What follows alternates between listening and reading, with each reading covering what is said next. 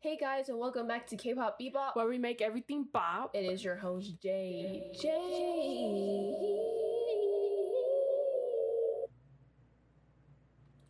Yeah. You suck. And it's Hey. your host Shamari. And today we're going to talk about the boys. Boy, the boys are back. Hey, the boys are back. The boys are back. Coming in August. Can't wait for it. Yeah. You Two suck. cents.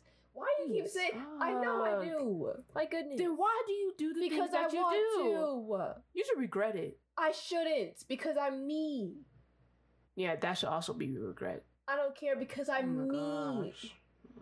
I don't have Gosh. time. I don't have time for this. Today we are talking about the boys. Yeah, you know, they're the group And- that are, are on the rise right now. Yes. Their names are bubbling finally. Yep. Let's get into the boys. Yeah. Now, The boys is the one that don't really be having storylines either, which is why I love their music. Because you Oh, don't have to yeah. think that deep within their music videos.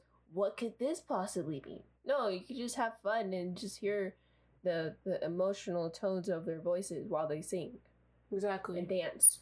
Now, as y'all know, or may not know, the boys debuted slash was born in 2017. They were born in 2017. That's when they debuted. so, And debuted. whatever, It's not debuted. whatever. And so I'm pretty sure now, you know, they're gonna be, they're getting more of a, you know, They're on the getting more rise. attention, Especially Yeah, since mon- they were on yes, Kingdom yeah, Legendary especially War. since they was on Kingdom, and they did a really good job in Kingdom. Mhm. they did good, a great job.